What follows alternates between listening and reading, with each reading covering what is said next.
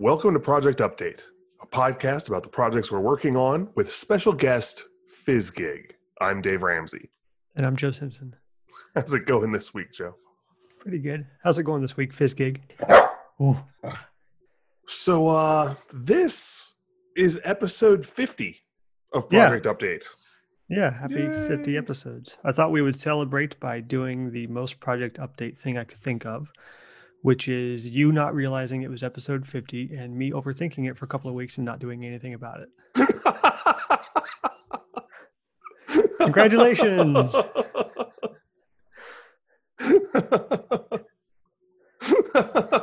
I'm going to consider this project shipped. the, the funniest part is that's in the notes.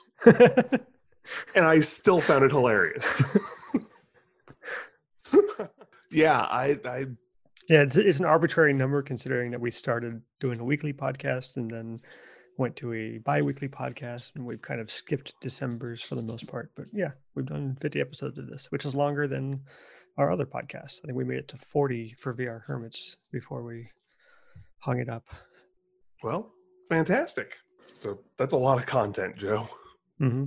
That's, that's a lot of content to edit joe yes yeah so thank you you're welcome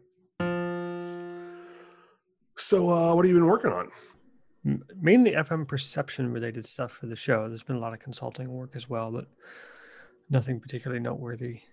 We had a big quality of life improvement in FM perception, at least for you and I. This is not stuff that I will ever make it to a user, but because of the way, especially the way that the front end works, I have to pretty frequently make new windows and start new sessions. And every time Dave pulls the UI code to test something, he's got to load data and do this stuff.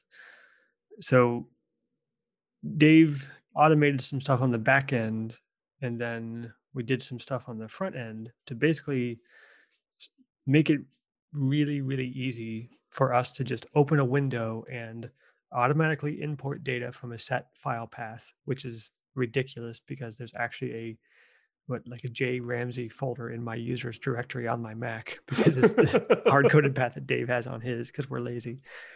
Um, so automatically load whatever XML is in that folder. So that could be a single file or that could just be a whole bunch of stuff in there. Um, doesn't actually matter what the contents of that folder are as long as they're new XML documents from FileMaker. And then do all of the importing, parsing, creating the database, loading that in the UI, and then the UI side toggles on the dev mode for the front end of the app, which is just a, a shortcut that Dave and I use to annotate layouts and you know print out raw data. For, you know, say we've got a, a table of stuff that's backed by a JSON array. We have a, a way to print out the just the JSON version of that um, if we need to traverse that manually, and then navigate directly to kind of the home screen and temporarily bypass the um, kind of configuration screen. And one other change was on my end, since I'm almost constantly working with the developer console open. Um, Dave couldn't find a way to do this in code. You could you can't really control the web view that he's using in the app via anything that he could find. But he wrote some Apple script that would just right click on the web view for me and open the web tools and then click directly on the console tab. So it's always there.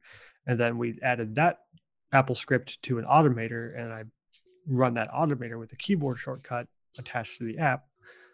So this is kind of one of those areas where like working on Mac OS is kind of fun because you can just add in all kinds of automation stuff to make work a little bit easier.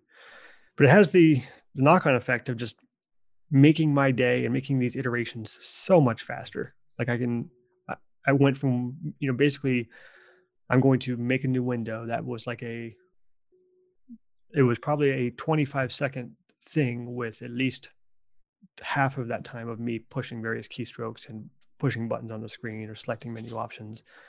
And now it's just new window, wait, takes about 10 seconds now and then there's actually a little message that pops up at the time at the top when the, the app is ready to start developing with. So pretty pretty cool. I like it. Yeah. The other piece that I added on mine, and you don't have this code yet, is at the end of that import process, it's automatically dumping all the SQL tables to CSV, mm-hmm.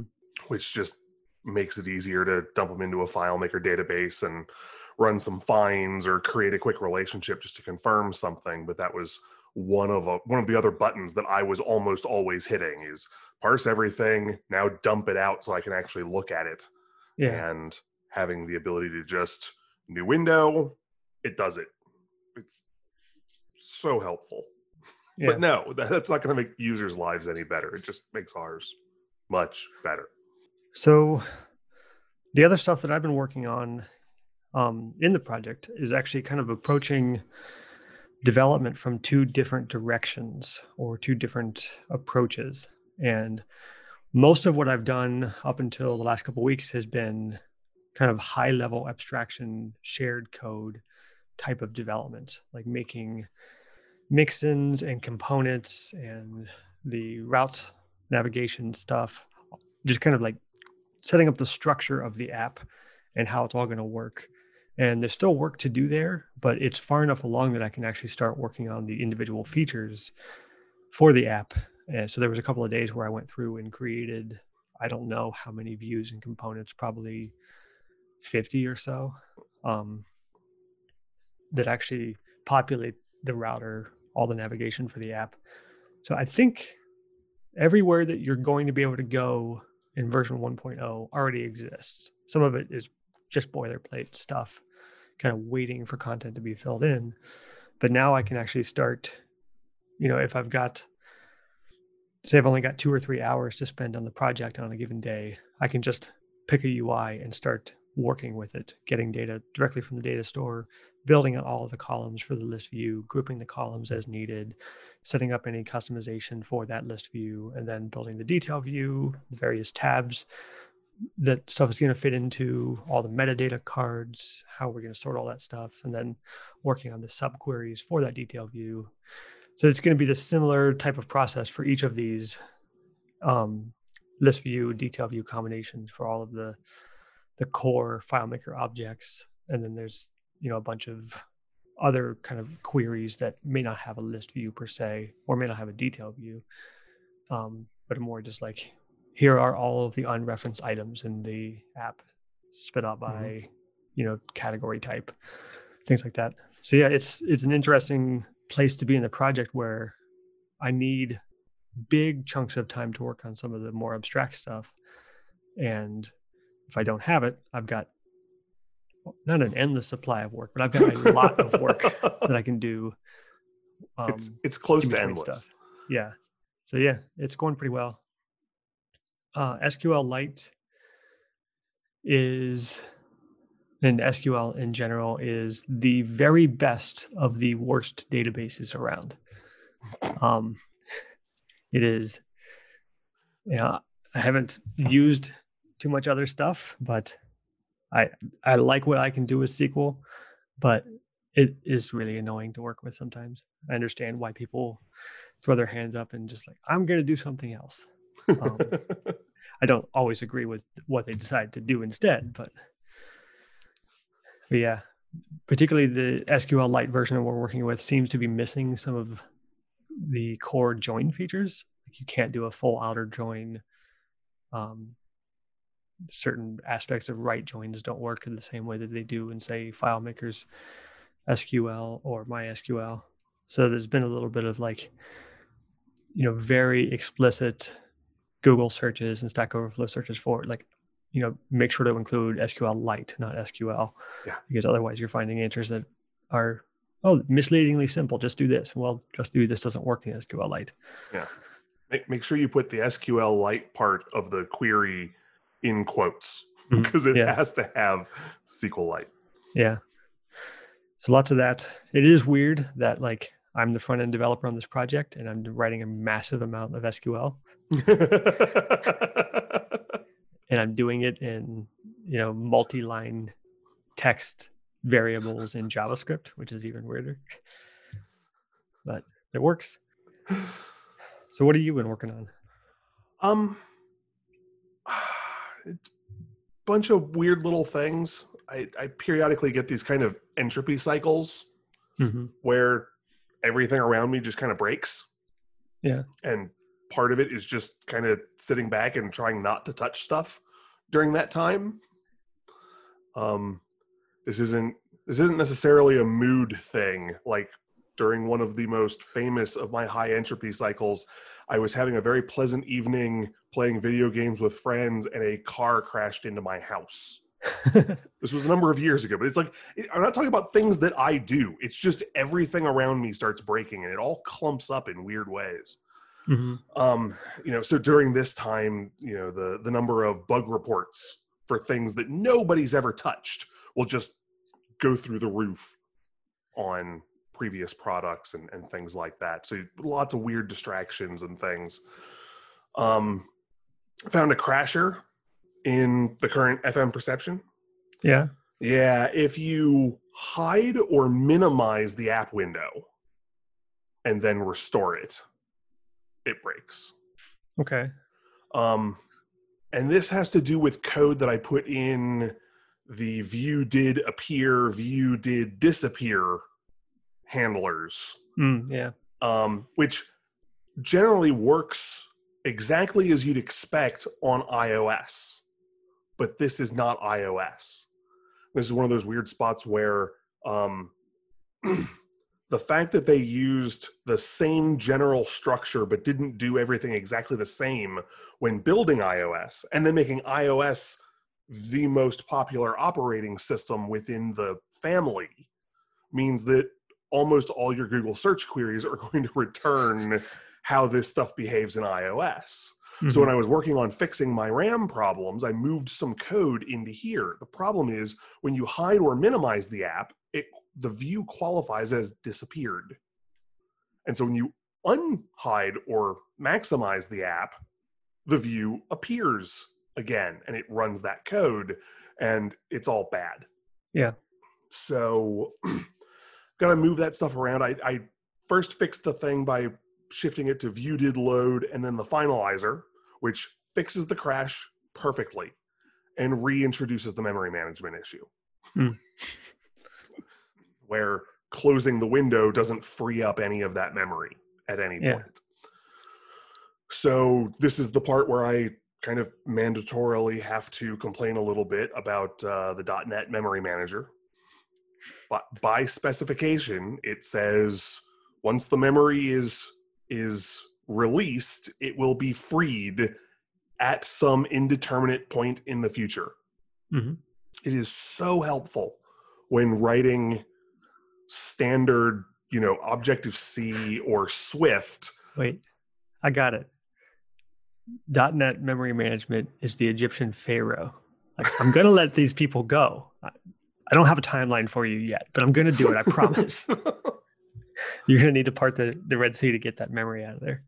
Um, yeah. So if I'm done working with something and I release all the connections to it, I may or may not have done that properly. And if I did do it properly, then eventually it will go away. But if I didn't do it properly, eventually is forever. hmm And so I can't look at some log statements and say, okay, I can see it go away. I must have done that properly. It, it's one of these weird things where you, you you write the code and you can't tell if it's actually working, maybe for days. So you shift out of the mode where you're worried about memory management, and then suddenly find out that you're sucking up RAM. hmm Oh, it's really kind of infuriating. Yeah. Yeah, it really is. Um, so the next thing on the agenda is shifting to using a window delegate that can capture when the window is going to close, hmm actually legitimately close. And during that, doing the memory management work to clean up and release that memory. The cool part is I've got the code that that does all of this stuff. I just need to figure out the right place to put it. Hmm tie it to the right event so that it properly tracks. Yeah. Um, using the window delegate, it would be like three lines of code if I was writing this in Swift or Objective C. In Xamarin.Mac, using the .NET libraries, it's a little bit more complicated because of the way that inheritance works in Xamarin. Mhm. Basically, I, I could make my view controller is already like a view delegate. I could also make it a window delegate and just throw the code there and everything would work and everything would know about everything else and it would be easy. In you know, when, when using the .NET stuff on Mac, I really can't I can't seem to figure out how you make this thing um get code or or or, or act like multiple delegates at the same time. Mhm. So um yeah, so I've got to make a spawn a separate little window delegate, cross connect them so they can pass messages, and then capture the message, pass the message, and then clean up those connections so I don't start leaking memory from there. Mhm. But so that's 12 lines of code. It's just the right 12 lines of code. Um, I've also kind of started Performance Fun round 9,247. I, Nice. I, I started working on script step parsing. And boy, are there a lot of script steps. I'm not talking like different script steps. I'm talking about in a solution, there are lots and lots and lots and lots and lots of script steps. Mhm. And this is especially fun because I can foresee that layout objects are going to be every bit as bad, if not worse. Yeah. It's it's not all that common to write a hundred line script. You can do it. We've all done it. Mhm. But it's trivially easy to make a 100 object layout. Or I think it's more difficult not to make a hundred object layout. right. Most of my layouts have, you know, most of the, like the the business production like admin people working out these layouts have hundreds, if not thousands, of layout objects. Yeah so, um, but part of what I'm running into now is I've, I've reached a threshold for code complexity and performance analysis. Previously, it was really easy to just comment out some lines of code and say, just run this part Mhm. And have that do something useful that I could look at and say, this is faster, this is slower, how does this improve? Now the code has gotten too big for that. It's Yeah. too interconnected. And so I, I really kind of need some real performance analysis tools. The the difficult part is the Mac.net Xamarin stuff doesn't really have them. Mhm. So I need to shift back over to Windows and to do some testing there. And honestly, I haven't worked substantively with their performance tools. So I have to learn those performance tools and see how good they are. If they aren't good enough, I know that these things are actually logging out to text files. Mhm. And I'm going to have to stop and spend some time writing my own performance analysis tools that, that Yeah. take those logs and parse them and turn them into something that I can look at. When maybe with Xamarin on the Mac, they expect you to use Xcode's profiling stuff. to a certain degree, it seems as though they do, but the proper integration with instruments doesn't really seem to be there. Hmm. Um, part of the process of building for performance analysis in Xcode adds extra code to every single function so that it does certain things. Yeah. There doesn't, I I can't find the way to to make that happen when running through a .NET based build chain it might be something where what I have to do is um, figure out how to actually build this from the command line hmm because somewhere in that build chain is the Xcode build tools. Yeah. It's just all abstracted away from me right now. And so that's actually a really good idea. I should spend some time seeing if I can just integrate with instruments because for all of its complexity and how difficult it is to work with until you figure out how it works and how to get from like point A to answer hmm instruments is disgustingly good Yeah. for being able to, to do this stuff. It's just it's entirely inscrutable. You you could not figure out what to do with instruments without already knowing how to work with instruments. hmm You you have to research, you have to learn. And honestly, most code tools are like that. Like you Yeah. can't pick up FileMaker and make it do something useful without running a tutorial, reading a walkthrough, watching videos. You you have to learn Yeah. at even- least a basic level. Or even like the, the difference between writing scripts and using script debugger. You have to learn what it even is to debug a script and how to step Mhm. through things and what the error messages mean. And like that's not something that just pops into your head for free. You have to learn that stuff. So I also really want to test the performance hit for moving to a file based rather than in memory SQLite Mhm. database. Um, SSDs are really good and they're really fast, but are they good enough? I think they have to be if you're going to build any kind of like part. What I understood as part of the objective of this project was to build a save file. Mhm. And the save file, to me, says my data, all of the database is going to be Mhm. on disk when I come back to it later. Um, so I don't think you have a choice, even if it's a step down in performance. I think you need to figure out what that step down is and start optimizing from there as opposed to like is this good enough to do this otherwise we'll keep it in memory because i don't think the in memory thing is is an option yes and no. So one possible way to do it might be to have a save file which on opening loads itself into RAM. So that Mhm. when we get to the point where you're running the query, it's actually running the query against the in RAM representation.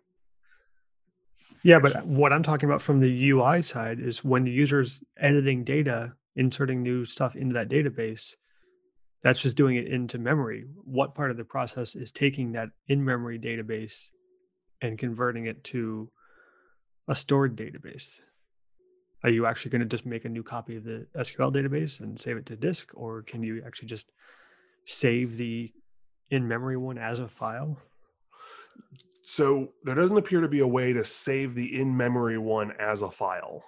Mhm. So it's basically like an export and re-import process. yeah um, and that's a another performance thing that I have to test.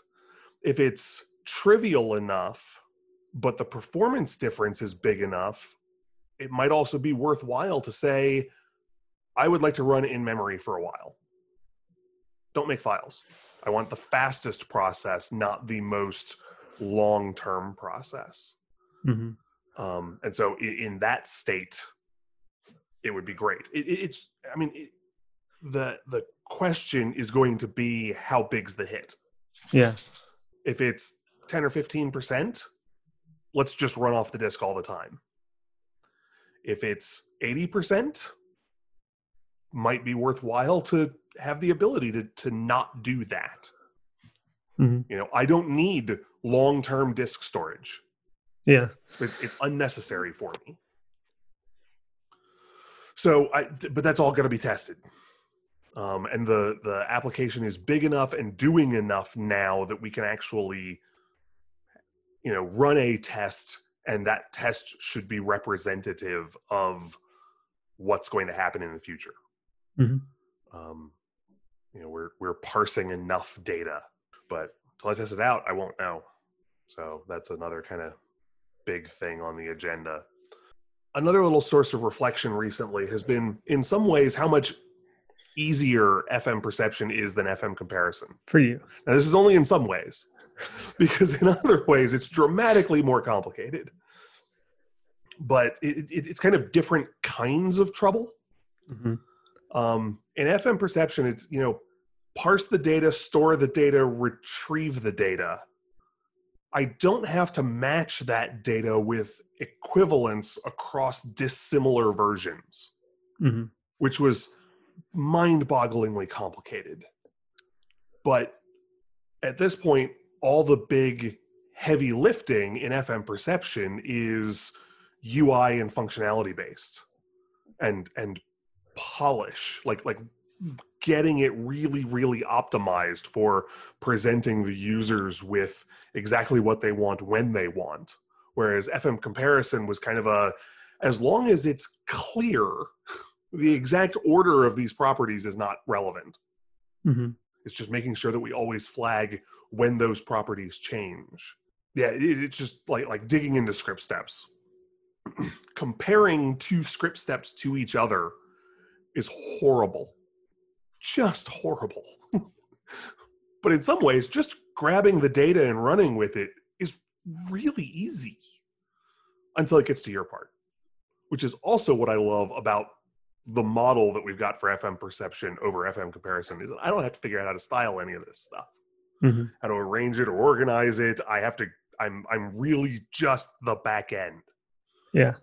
Um but yeah, that's just a thing that's been running through my head. I didn't know if you had any thoughts on that topic. Not really. You don't, you don't feel that way. yeah. I mean, it's it's a lot of work. Yeah. So I wanted to give an update on my new uh, change of schedule and routines that we talked about last episode. Mm-hmm. So I think where we left off is I was kind of uh, kind of spinning my wheels, being stuck in a rut with the way I was working and decided to kind of move things around in my day and try to get myself unstuck. And that's pretty much what I did. Um, the start of the last two weeks, the, that first week, I basically, you know, got up in the morning, read for a while, did some exercise, had some breakfast, and went to work. And that made a pretty big improvement over the previous weeks. I was getting more done and generally feeling better.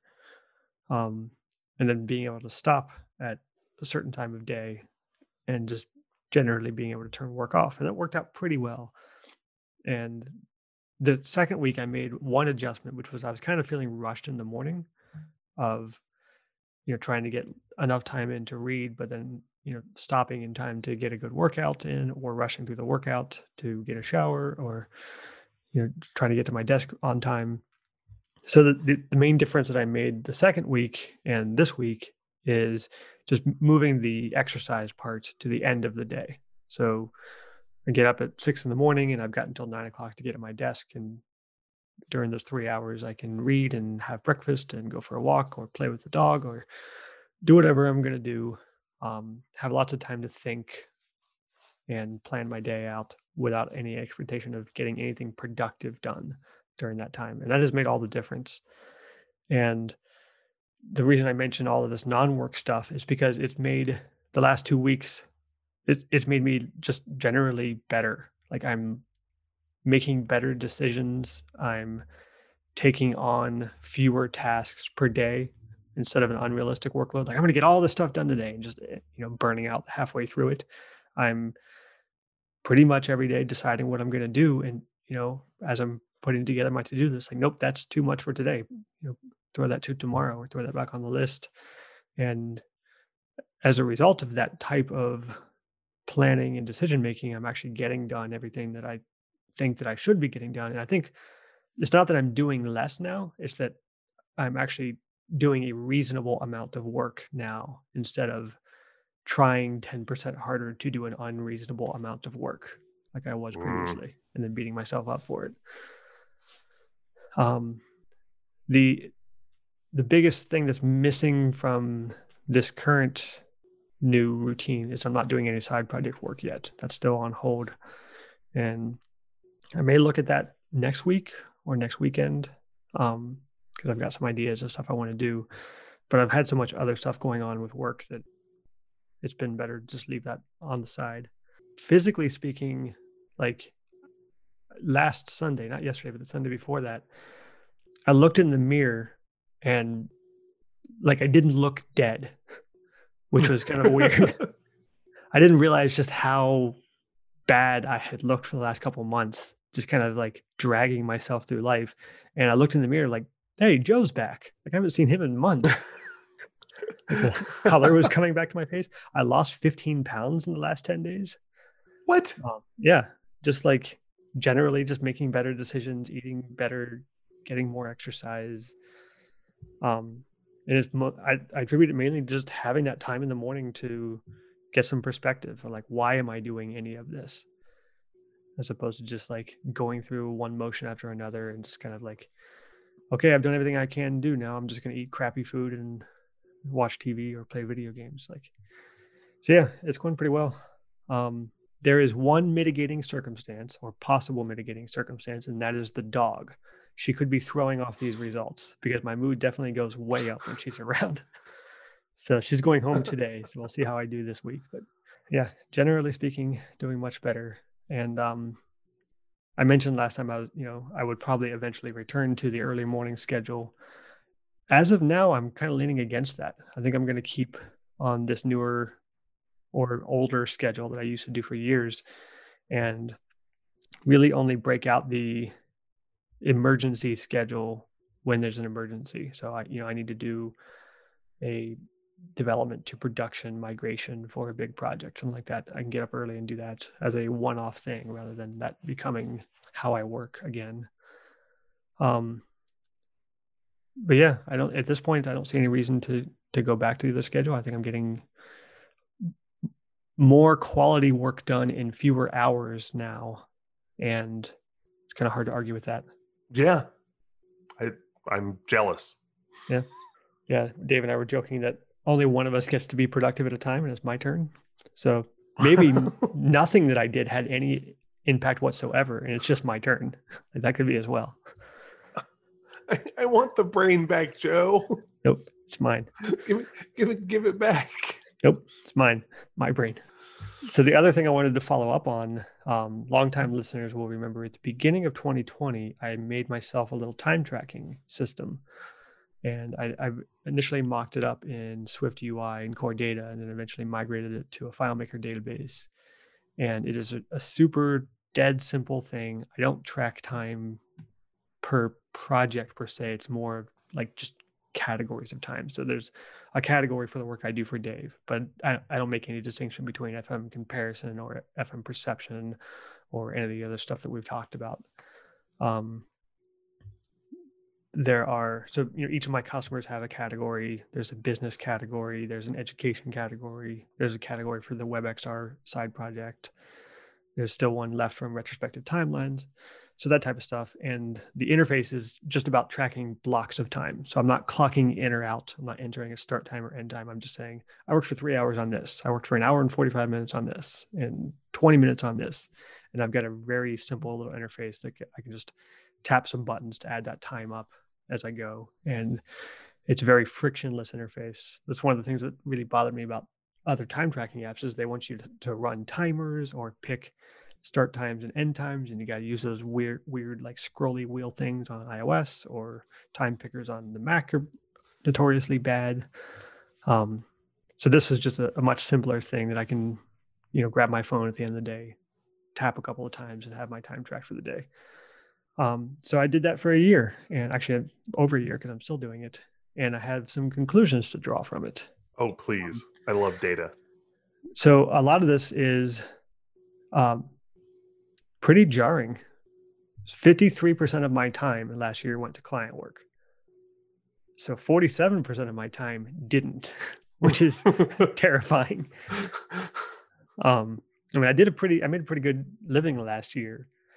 Um, but yeah, the, uh, the things that stand out, I'm not going to go into specific numbers, but really just talk about percentages. Um, and I can bleep this part out if Dave wants me to, but Dave's um the revenue that Dave hired me for was 30 30 36% of my revenue, but he got 63% of my development time. I sounds like an awesome deal to me. yeah. No, I think a lot of that is attributed to me learning Vue at the beginning of that. Uh. Um, it's a big part of that, and also the other thing of like during June and July last year, you got me full time because of the timing of my other projects. So if you look at those two months, I was working almost entirely full time on your project and not doing anything else. Mm-hmm. So that really threw the numbers off as well. Okay. I, as a side note, I don't have any pro- any problem with sharing those percentages okay. if you want to. I think it makes me look better than it makes you look. Yeah. so if you're okay with the percentages, I'm I'm okay with those percentages. Yeah. So 36% of revenue, 63% of time, which is an interesting inversion. Um, the other things that were interesting is in terms of my client side stuff, the longer I've worked with a customer, the more money I make and the less time I spend. So my longest customer was 25% of my income and less than 5% of my time last year, which is pretty great. Um, now, it, it seems to be all of my customers are on that type of track at various stages of the life cycle, which is kind of cool. And this this partly because I do project based, you know, big development projects and then multi year retainer agreements, so that over time, you know, I don't necessarily lose money up front, but I'm not making you know the highest profit rates up front, but I'm making that back over time, doing maintenance and support and additional features, and it's worked out fairly well for me. Um, the other things that are interesting and need to be addressed is Project Update is my third biggest customer, but Project Update doesn't make me any money. Um, it it was it took 93 hours of my time last year. Oh, so yeah, that's a thing that I should spend some time thinking about. Oh. Um, retrospective timelines got about 85 hours before I hung it up um, the WebXR stuff 271 hours just noodling on stuff so that's a problem and my biggest non-billable category would be my business stuff so i've just got like a general like business admin stuff and that was like 25% of my unbilled time um, which isn't a problem but i do want to reduce that number this year and just kind of streamline as much of that stuff as possible so i don't ha- I haven't really had a chance to sit down and set hard and fast goals yet, but I want to shift that 53% of client work to maybe 60 or 65% for 2021. Mm-hmm. Um, continue that going up. And that that unbillable 35% will be split across running the business, um, stuff that's not yet, you know, client focusing stuff like the WebXR stuff. I want to eventually become a consultant in that type of technology, but right now I'm kind of counting that as un unpaid work. Um, but it may be that I reallocate those hours into the paid category. So yeah, it was just interesting stuff Now that I've got a, a year's worth of data to look back on. Um, it was just kind of fun to look at those two buckets, you know, revenue versus time and see how I'm doing. And I think what I'm going to do is just build myself some stuff on in my archives database to do kind of more timely versions of that. So like break it down by I don't think weekly is necessarily necessarily helpful, but I charge most of my retainer customers by month. So I might start doing like a running, you know, this month so far, here's how much each each customer has brought in, here's how much time you spent on them. Um, so that way if I'm noticing like, you know, it's halfway through the month and I've already spent half of my development time on WebXR stuff, like maybe time to tap the brakes and focus more on my client stuff. Mm-hmm. Things like that rather than waiting until next February to freak out. well, and at, eh, at, some level, I, I, still think you got to give yourself at least a little bit of a pass on at least some of the WebXR stuff. Mm-hmm. Because, it, yes, you want it to turn into a consulting uh, profit center later, but it's also a hobby thing. Yeah like it, it's one of the the challenges that i have a lot mentally is my hobby and my professional life are very very similar mm-hmm. yeah. and giving myself permission to spend a disgusting amount of time on something that actually isn't going to make any money mm-hmm. is is difficult because we're so used to particularly as consultants tying hours to dollars. Mm-hmm. That we want to do that with everything, and then you start uh, uh, tracking the time that you spent watching a movie. Yeah, you're like that was you know four hundred dollars that I could have made. No, you were watching a movie, man. Give yourself a break. Yeah, and th- that's one of the interesting things about looking at this type of data, is because I don't bill hourly. Um, I do entirely project based bids or retainer hmm stuff. And there was one, I did a little bit of hourly work for a fellow consultant last year because he had, some overflow work and it, it was just easiest to do that hourly. But that's it. So I don't, I'm not necessarily thinking about how much each customer is I'm making per hour from that. It's more just looking at the the overall percentages that I found were, was interesting. Maybe I should figure out, you know, maybe I should run some other numbers as well, like um, how many GitHub issues per customer, how many tasks in my task list. Like, does it take significantly more notes to work on Dave's project than it does to work on another project? well, and, and that's the other problem with metrics is figuring out which metrics matter. hmm Yeah. All, all metrics are interesting, but not necessarily useful. Yeah. So one other quick update before we go. Um, there's a couple of events this week that I thought were interesting. One is the, VR Columbus group is having an online meetup. Um, I've attended VR Columbus on and off for a couple years. It is a Columbus-based meetup about virtual reality, but since we are not meeting physically, um, all are welcome if you want to join. There's a a Facebook page I'll put a link to and a meetup page. And I'm not sure how we're meeting this week. I, I think we're meeting tomorrow, but I'm not sure if we're doing a WebEx or Zoom or um, one of the guys mentioned a new Discord server. So I'm not sure Mhm. how we're meeting, but if you're interested in any of this this VR stuff that I've been talking about, um, we generally have people in the group like i'm doing webxr stuff there are people who work in unreal engine there are people working in unity it's not necessarily a developer group it's more just about vr enthusiasts people who are making and consuming vr um, there's an author who wrote some sci-fi books where vr plays a prominent role in that world so it's just a, an interesting little community so if you're interested in any of this stuff check out vr columbus uh, tuesday at 6.30 Eastern Standard Time, uh, 6:30 p.m. And the other one is not an event I know anything about, but it sounded interesting. And it is sponsored by Venture Beat and Oculus, and they're doing a kind of a science fiction, tech, and games and VR uh, event discussing how science fiction has influenced technology and vice versa. Um, and it's an interesting event because you can attend it in VR in Oculus venues on the Quest, or you can just attend it in Zoom if you just want to sit back and relax. But it sounds fun. That's on Wednesday, kind of in the middle of the day. So it's going to break up the day for me. I'll post a link to both of these things in the show note if anybody wants to hang out and get some ideas or just hang out with people. Very cool. Cool. Well, I think that's all we have for this week.